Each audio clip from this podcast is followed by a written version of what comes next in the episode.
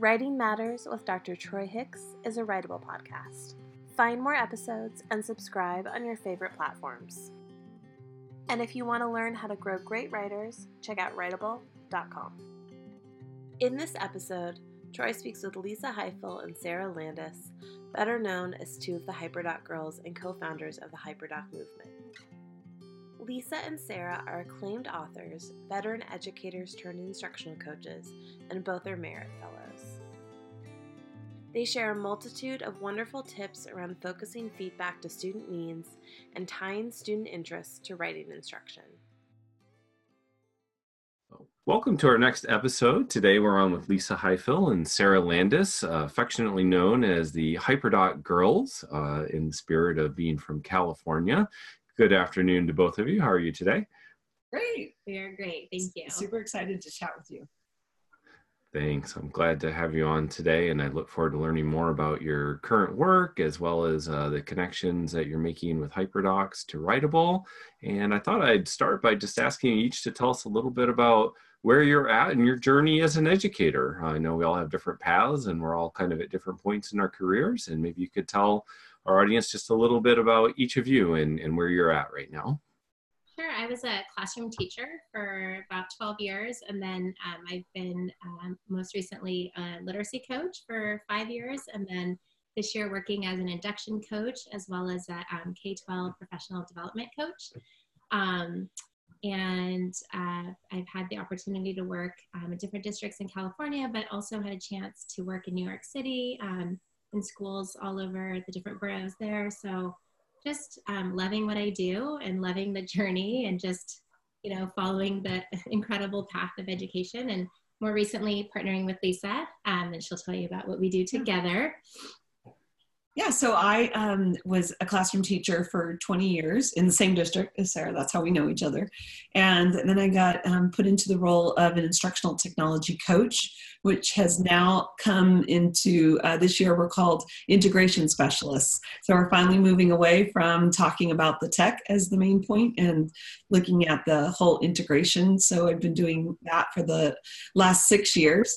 And absolutely find that I love working with adults now. It's been really great to work with our teachers in our district um, uh, to work on lesson design. And that's kind of what uh, got us into um, HyperDoc work, is that we find that if we could summarize exactly what we do, we um, design digital lessons with teachers to change the way they are delivering instruction and to change the way students are experiencing learning. I mean, that kind of sums up really quickly what it is we do. And we've seen that lesson design impacts every teacher, no matter what you teach, where you teach, or who you teach. Mm-hmm. Um, we can all get behind this idea of lesson design. And as you know, twenty-first century, well, we're nineteen years into that century, but um, just what does the tech do for us and how do we get ahead of it as educators? So it's been a total labor of love. We love it so much, um, working with, you know, um, learners of all ages, really. Mm-hmm. Yeah, and of course you have the book, which uh, I think I first heard about when I met Lisa at a conference maybe two years ago or so. Um, do you want to say anything about the book or your companion website for HyperDocs that uh, people might want to be aware about?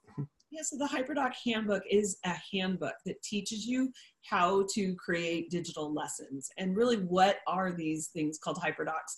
They're, they're way more than um, a, a digital worksheet. That is definitely not the intention.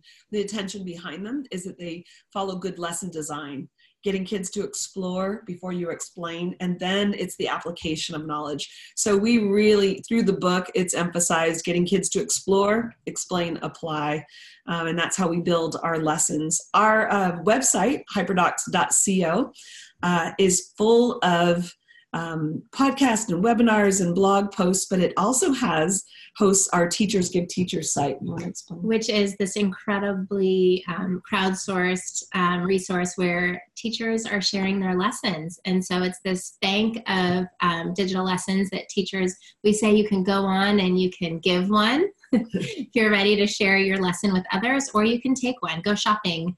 Um, if you teach, you know, fourth grade and you're looking for a science lesson, someone else is teaching fourth grade science as well and probably has shared a lesson for you. So um, our Teachers Give Teachers community has, oh my gosh, just blown us away with Um, we say, we always say they're like the kindest teachers yes. on the internet. Yeah, it's really great. um, so yeah, so the HyperDocs um, movement has just been a chance to bring um, passionate teachers together and creating digital lessons and sharing them with others. It's been amazing. Fantastic. And I thank you for curating that community and providing that for other educators. It's really a valuable resource in addition to all the great resources with the HyperDocs. So this transitions us really well. Um, I've been uh, talking with all the guests about this idea that we could sit here and be philosophical for the next half hour, forty-five minutes, but we want to get to the nitty gritty and think about the go-to teaching strategies for you right now, and especially with the teaching of writing. And I know there are probably easily a dozen things that you could talk about that work really well for teaching writing. But um, if each of you had to pick, uh, what is something that seems to be working particularly well uh, right now that uh, in your work with teachers and in your work in classrooms, students are really responding to when it comes to teaching writing? So um, one of the things, and I work with students K twelve um, and teachers of all ages, um, but one of the things that we keep coming back to lately is this idea of like, micro pieces, so small little writing pieces, um, balanced with the macro, like longer um, pieces. And what we're finding is that for kids who struggle, to write a couple of smaller, um, more succinct writing pieces are nice scaffolds in preparation for a longer piece. Um, uh, for example, students might write a six-word memoir before we, uh, to kind of develop some keywords and ideas before they write like a memoir essay. Um, or we might have students create like, like a P S A video or a poster in preparation for um, like an argumentative or opinion type piece or an you know, action-oriented um, petition or whatnot. Um, we are also finding that it works um, as a great way to go back after you've written like a longer piece and then synthesize learning into fewer words and whatnot. So we all know that you know, we live in the world of short writing pieces, you know, one hundred forty characters and emails is quick and succinct and Facebook posts and all that kind of stuff. And so that's the world that our students are growing up in. So just really bringing attention to that as a teacher of writing and saying like, hey, let's write a couple small pieces, or where is the place for this in your, in your life as a writer? And where is the place for the longer pieces? And when do we elaborate versus when do we condense? And so Um, that has been something that I'm finding both teachers and kids are feeling really successful with, because it's not as daunting or scary.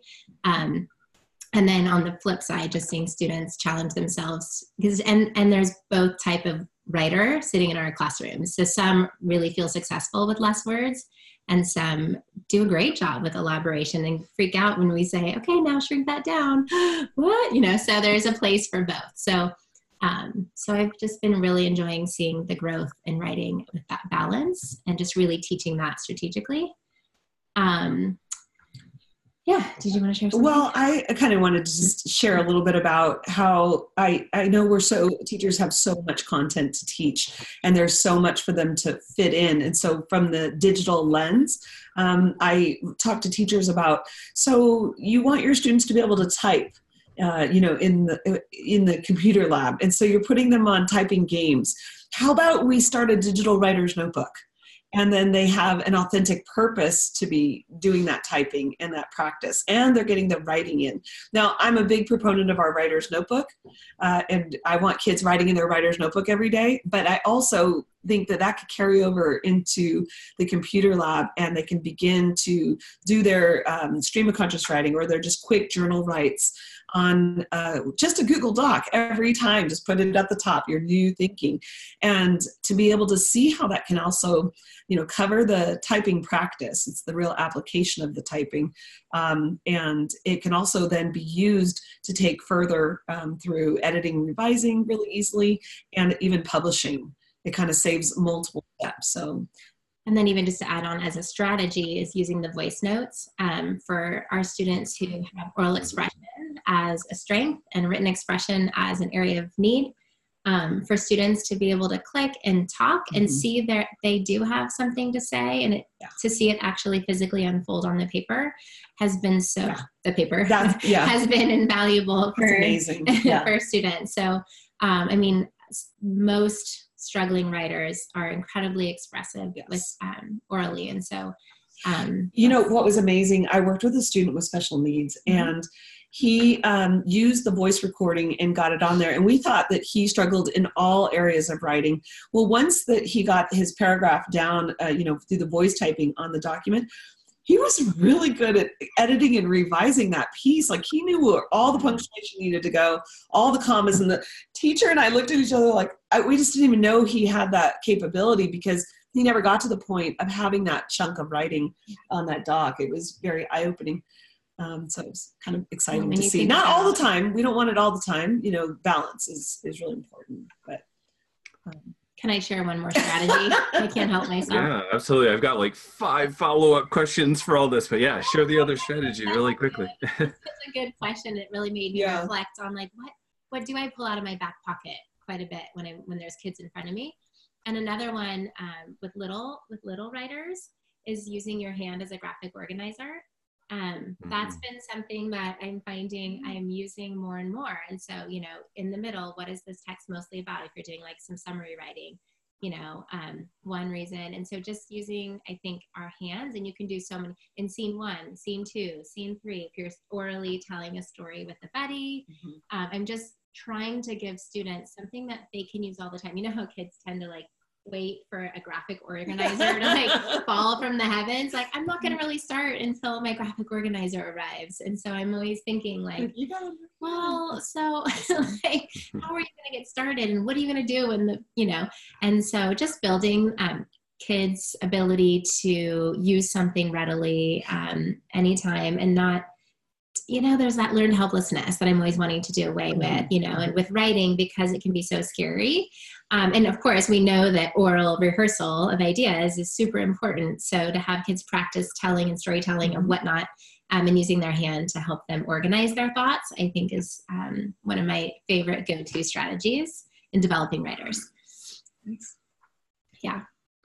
Wonderful. So one of the things I really appreciate about what you're saying with those micro pieces is looking at that as both a pedagogical strategy, but also as a genre of writing. I, I think that's a really important move to help students understand that, yes, in fact, something as small as a tweet or a social network post has meaning and has intention and has audience. I think that's really important. I also just wondered, with a quick follow-up question, so at the voice to text, I'm assuming you're you're just using a built-in tool, like the built-in um, voice to text tool in Google Docs, or are you using a different app or website, or how, how are you inviting students to use voice to text? Just the um, on Google Docs, just using the um, voice text. So it's free right on the doc. You know, we're not, we haven't been using another program. No, and you can use it on slides now, which is really nice. Yeah. So we try to, I try and encourage students to see the, um, the speaker notes underneath the Google slide as a blank piece of paper, because that's really all it is. It just can keep going. And so because you can put your cursor in the speaker notes now, you can speak. You can use your speaker notes as speaker notes. Um, and so I've been trying to just, um, that's a we, great place for feedback, we develop, feedback, yeah, right? Exactly. And so, so everyone can give feedback, even if they're not typing yes, that feedback. Yes. Yeah. But I think, and it's not perfect. Mm-hmm. I mean, it is flawed. Mm-hmm. um, but I think what happens is they see words appear on the screen and um, in front of a paper. That blank piece of paper is so scary for so many writers. Um, mm-hmm. And like just today I was working with a student, and she is terrified of writing and just doesn't consider herself a writer, period, end of story. And I'm like, oh my gosh, you're this dramatic storyteller. And she always, every time I see her, she runs up and has something really fun and interesting to tell me. So I used to use the voice memo on my phone to record students' storytelling and then play it back and say, did you oh, hear yeah. all that story that you have? Mm-hmm. um, and then now let's type it. But to cut out that process, mm-hmm. you can just kind of, you know, cut and go straight there. And it, again, it's not perfect, but sometimes it's volume. They just need to see something emerge on there yeah. to see, you sure. know. Um, so it's been awesome. Simple and a definite go-to. Fantastic. I really appreciate that idea of helping students just get the words out there, recognize that they have something to say, and then, as we would suggest, even if they were writing with pen and pencil or if they're typing it, go back later and then polish it up. It's wonderful.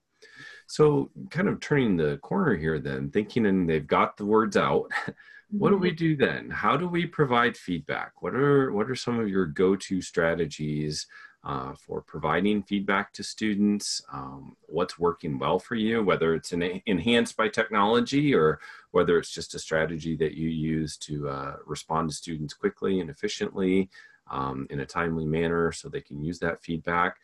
What's working well for you when it comes to uh, feedback on student writing?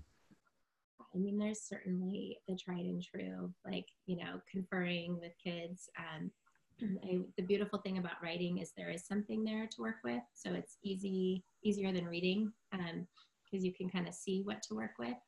Um, and so obviously I still always want teachers having face-to-face conference time. Um, and I mean, of course, they're all commenting, you know, in the docs, in the margins of the docs. Um, but the kids, unfortunately, they do learn quickly, like resolve, resolve, you know. Um, so we still want to build um, face-to-face um, time to do that work. Um, I think moving away from, I call it triage conferring, where you're just like running around and just kind of hitting on needs randomly. We want to get to where we're strategically building a small group based on a feedback need. So like, I know that my kids are struggling with transitions. I'm going to pull these four kids and we're going to focus on transitions, and they're all working on the same thing. So, um, and then beyond that, we build, um, I have a great teacher I work with closely, and we do differentiation, um, like centers almost, where based off of a, um, like a checklist or a rubric. So like a group of kids will kind of self-select, and they'll say, I really want to work on my conclusion. I really want to work on elaborating, you know, I want to work on author's craft. And so they'll kind of like go in into those little groups, and then I'll just come by with a tool. So I'll say, here's, you know, a tool, and I'll just like leave it there, and then they can help each other. So that's always been great. Um, but my new thing with secondary is helping teachers see the distinction between grading and feedback. Um, mm-hmm. I think they're so overwhelmed with, you know, the stack of papers. And so I say, well, like, you know what their grade is. And most teachers, yeah, their gut tells them, um, you know, like what essentially a grade would be. And I say, well, what's taking up all your time? Because I'll say, you know, fifteen to twenty minutes per essay. And they're like, it's the feedback. And so, and then my follow-up question, are teachers, are students reading your feedback? Well, they kind of just like flip, look at the grade, and then toss it. And so, um, so then my whole idea was, well, what if we ask the students, what do you want feedback on? And let them say, I was working on this with this particular piece. Can you please tell me how I'm doing? And I know, like, you know, all the research says that our conferring and our feedback should be based on um, where students are currently working, like their zone of proximal development, like, oh, they're just about to try something new. That's where we're supposed to be providing the feedback. And so um, why not just ask the students, like, what do you want feedback on with this piece, instead of me doing all this feedback that you don't care about? I, I love that. I think it's really getting to the heart of, you know, it's sort of that passive versus active learning. So instead of them being passive with their feedback, they're being more active in that inquiry with it. So they have to actually think and tell you, and, and, then, and then have something there. Like, if I, I worked on this, it better show that you worked on that, on that piece. I love that tie-in. That's been a big yeah. aha for me, I think, lately um, in working with high school um, and secondary, just English teachers. They're so overwhelmed. Mm-hmm. And it's like, you're doing all this wonderful work, and you're such well-intentioned educators that are like, you know, not spending time with their families because they're grading essays. And then the kids aren't really valuing all that work. And so how do we manage that process? Um, and so even if it's as simple as like a student writing on their, um, the top of their paper, like, can you please give me feedback on blank? Or um, I don't know, there's different ways, mm-hmm. I mean, a post-it note, you know, there's definitely some some ways to do that. And there's digital ways Absolutely. To do that as well. You know, there's a lot of programs that can offer that opportunity, that focus to yeah. highlight that. Mm-hmm. Yeah. Sure. And I'm kind of curious too, then, do you find that by just making that pivot and inviting teachers to, to pose the question, does that also change when and where that feedback comes in the process? Like, I, I'm wondering if it's almost the back door to teachers to say, hey, you got to do this while they're revising rather than at the very end. H- have you seen any shift in that as well? Or is that still maybe yet to come? Absolutely. I mean, I think it definitely brings an awareness to um, how both people are working on the piece. You know, the teacher's there and the student is there, and like, but really you're just guiding that student. And so I think um, I am finding more and more that the grading takes less time and the feedback at the end if you're part of the process the whole time. Um, but I think the key thing is not like what I think you're supposed to be doing, but like for the student owning up. I always remember yes. Carl Anderson said, like, if you continuously correct every perfect little edited, you know, piece, then you get really good at editing and the students themselves never get any better. Right. And so you, teacher, are this awesome editor, but the kid, you know, so I always think about that. Like, what am I doing and what are the students doing? Um, right. But absolutely, like throughout the process is our goal. Well, and something that, um, you know, to get into that, um, whether it's with peers or on their own, I really think about being um, culturally responsive to our students. And I'll tell you one place that they are just fierce editors and revisers, and that's with their videos they make.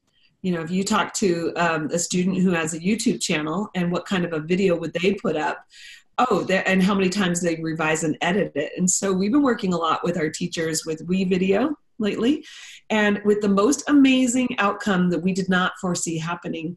So trying to get that authentic purpose to their writing, and so to publish it not just in on paper form, but to, to make it into a video. But so we thought, oh, this is great. We're giving authentic purpose. They're able to share their story in a whole different way. You know, the, aside from that whole buy-in, as students were doing their voiceovers and reading their pieces out loud and then listening to them on the WeVideo, you know, as they were editing, they're like, this sounds terrible. This doesn't make any sense. And it wasn't that I got to edit my video. It's, I got to work on my writing first before I can put this voiceover in.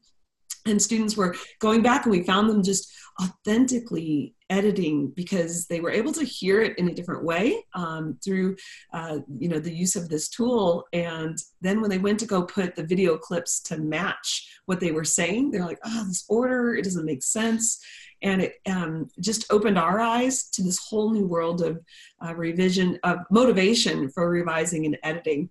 I saw, I did, was doing it today with a, um, um, a group of resource students, and this student redid um, his voiceover about four times. And I said, wow. um, why do you keep redoing it? He goes, I want to say it just right. And I said, you know, that's just like what a writer does. When you're when you're actually writing the piece, it's kind of the same thing. I hope you know that can carry over. Um, so I don't know, it's something that we're super excited about seeing um, here. We thought we were all about the end product of creating a video, but really it was the process of making that video that was the the big beneficial piece to it that came out with um, not only the motivation, teaching kids the motivation, because if we tell them, yeah, you should revise and edit, they're like, whatever. You're just telling oh, us yeah. to do how this. Many times over yeah. the years? Did you did you read it out loud oh, to yeah. hear how it sounds? Well, no. Now it's go record. Suddenly they're reading it out loud to hear yeah. how it sounds. Yeah, you're going to publish this, and people are going to actually see your video because there's a purpose for your writing. You and know. Then it's fun too, like you were saying. Then you start thinking about audience and tone and all those other yes. things, and it's like, okay, if this is an informational, use your documentary voice. Yeah. If this is a narrative, you want to yeah. use your best storytelling with dramatic pauses, and right. so you're teaching the the. other components of writing for an audience yes. without having, you know, yes. kind of sneaks in there. That's awesome. Fantastic.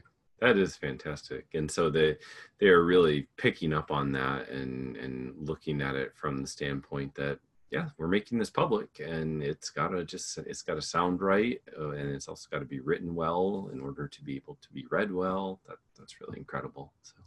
Well, Great. Lisa, so, working with that um, resource teacher today and being a reflective teacher as we're watching the kids, everyone felt like a, a published uh, author today. You know, they, you know, we're, you know, these are struggling writers. If you saw it on paper, you, you'd be like, oh, I have to do a lot of work with the student. But then when you saw them empowered to do it in a different medium, Um, and again, I'm going to go back to balance. I don't want that all the time. But if we can help kids shift how they view themselves as a writer through the way that, you know, the medium that they're choosing to express themselves, I'm all for it. I'm just curious, what, how do they get from the WeVideo to the world? What, what's the, what's the technical step that makes the most sense for you?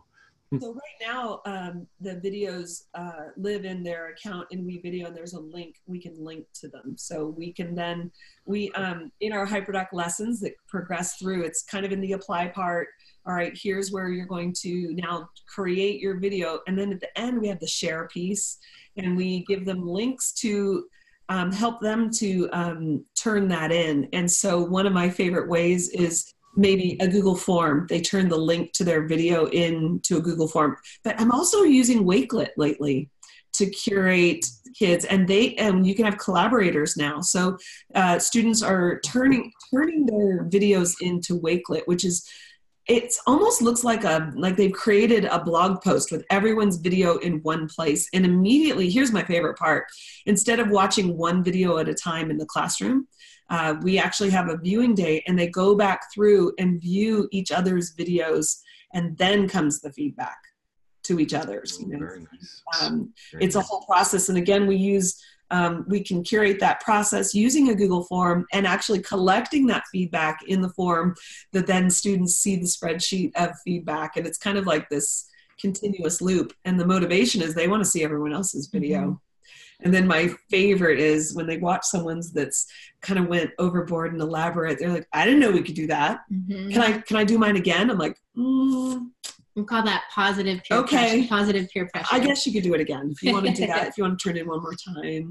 Yeah, if you must. If you must. Here's my opinion. So it's kind of neat how it, I'm a proponent of using tech when it solves a problem for you, mm-hmm. or it helps um, do something that you never could have done before. So kind of playing around with digital tools like a Wakelet or even a Google form has been a really neat process to Um, actually conserve time in your classroom too, not instead of sitting and watching it. And everyone used to write on the post-it their feedback, and they'd say, good job, you did good. You know? And so we actually can take that time to, to give that feedback, you know, or what that feedback looks like.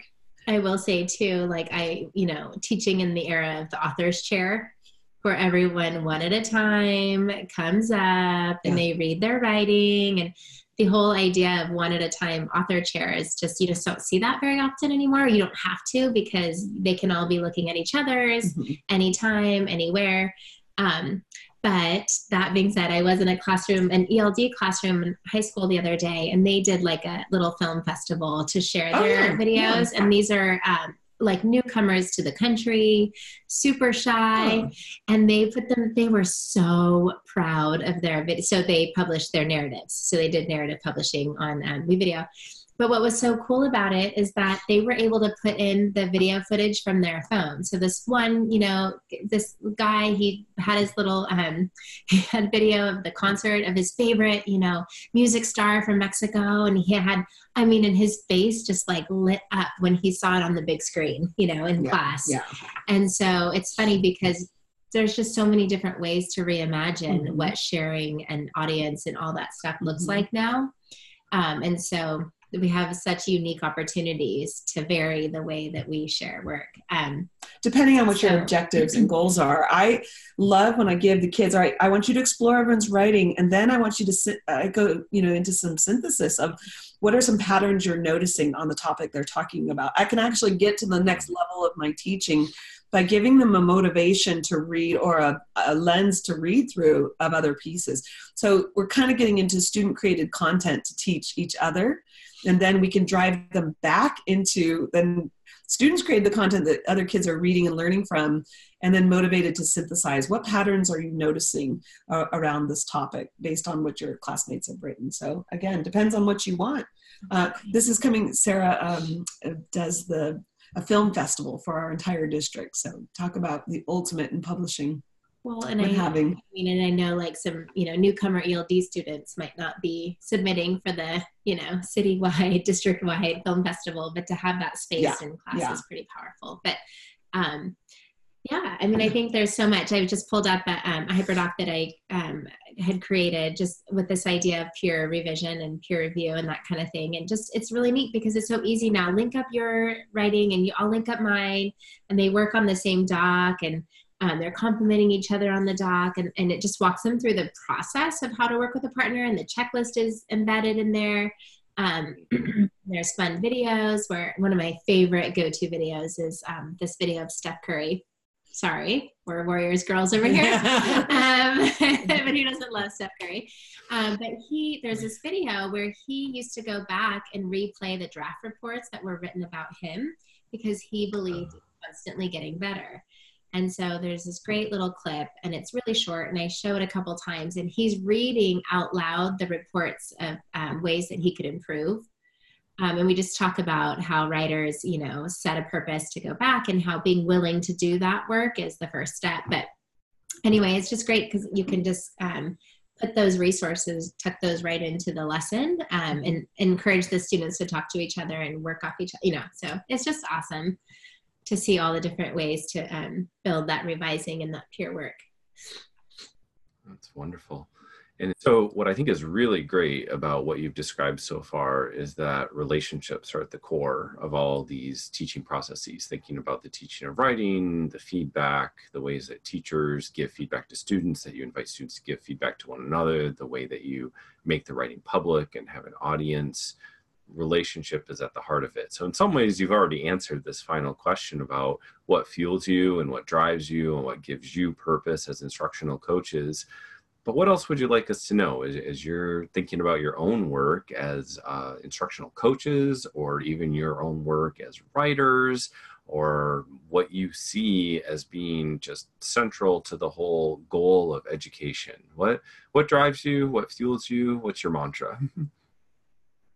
I think for me, um, I just be a, being a writer, um, writing every day, um, understanding that writing does happen every day, um, whether it's oral rehearsal of storytelling with a girlfriend over, you know, cocktails, or if it's um, sitting down to draft a work email. I mean, we we write and we live our lives, and we just don't see it or value it as as much as we should. Um, I don't think that we call ourselves writers in general.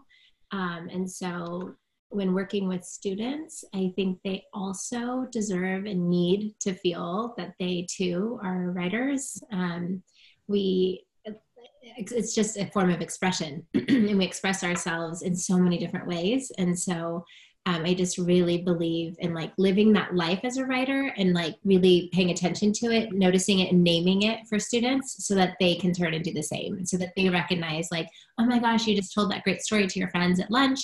I bet you have a good story to tell, you know, and just kind of like helping students see that they, um, they have a voice, and um, writing is an, a form of expression along with dance and so many other forms of expression. And so I just don't think people value themselves um, as much as they should.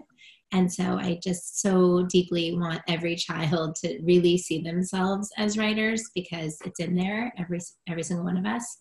Um, and so the best way I think to portray that is to do that writing in front of them. So anytime I'm in a classroom, it was so cute. I nudged a new teacher today. I said, you know, we were writing about um, developing a theme. And I said, hey, just grab your notebook and start writing like in front of the kids. And he's like, well, what if they copy? I'm like, mm-hmm. What if they do? Like, they're, you're modeling adult yeah. thinking. And so they're seventh graders and they need to learn adult thinking. And so that's okay, you know, but do it. Do what you're asking them to do. Live it with them. Um, and then also remember that as a teacher, you're a writer, you have thoughts, put them out there, you know? So, um, so that's, I think, what fuels me, what keeps me going, and just looking at every single child and just saying like, you have something important to say, whether you believe it or not, like you mm-hmm. do, you know? So that's always been a really important piece to being a teacher of writing.